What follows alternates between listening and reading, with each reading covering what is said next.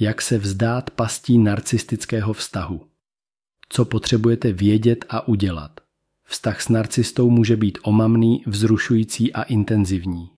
Pro některé ženy, a přestože se jedná většinou o ženy, neměli bychom zapomínat, že i muži mohou být obětmi, je těžké rezignovat na onu jedinečnou pozornost a lásku, kterou jim narcista poskytuje.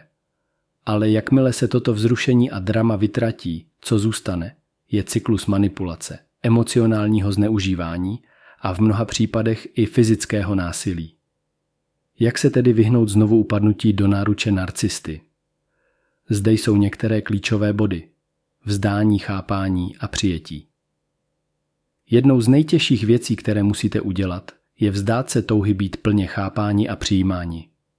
Narcista se vám možná snaží naznačit, že jste pro něj jedineční a nezastupitelní, ale ve skutečnosti jde většinou jen o prostředek k vlastnímu potěšení a manipulaci. Vzdání vzrušení a dramatu. Vztahy s narcisty bývají plné emocionálního náboje a dramatu. Pocit, že vás miluje tak, jak vás nikdy nikdo jiný nemiloval, je lákavý, ale také klamavý. Musíte se vzdát této iluze, abyste mohli žít zdravý emocionální život. Pohled matky. Idealizace versus realita. Mnohé ženy, které jsou ve vztahu s narcistou, si často říkají, že se vidí jeho očima idealizovaně. A protože to připomíná pohled matky na novorozené dítě, je to nesmírně přitažlivé.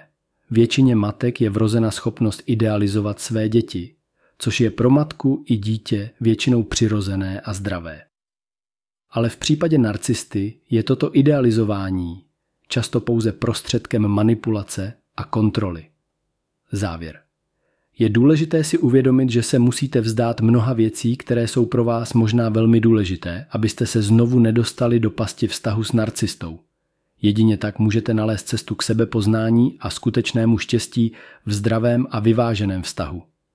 Mějte odvahu udělat těžké, ale nutné kompromisy a oceníte klid a stabilitu, která z toho plynou.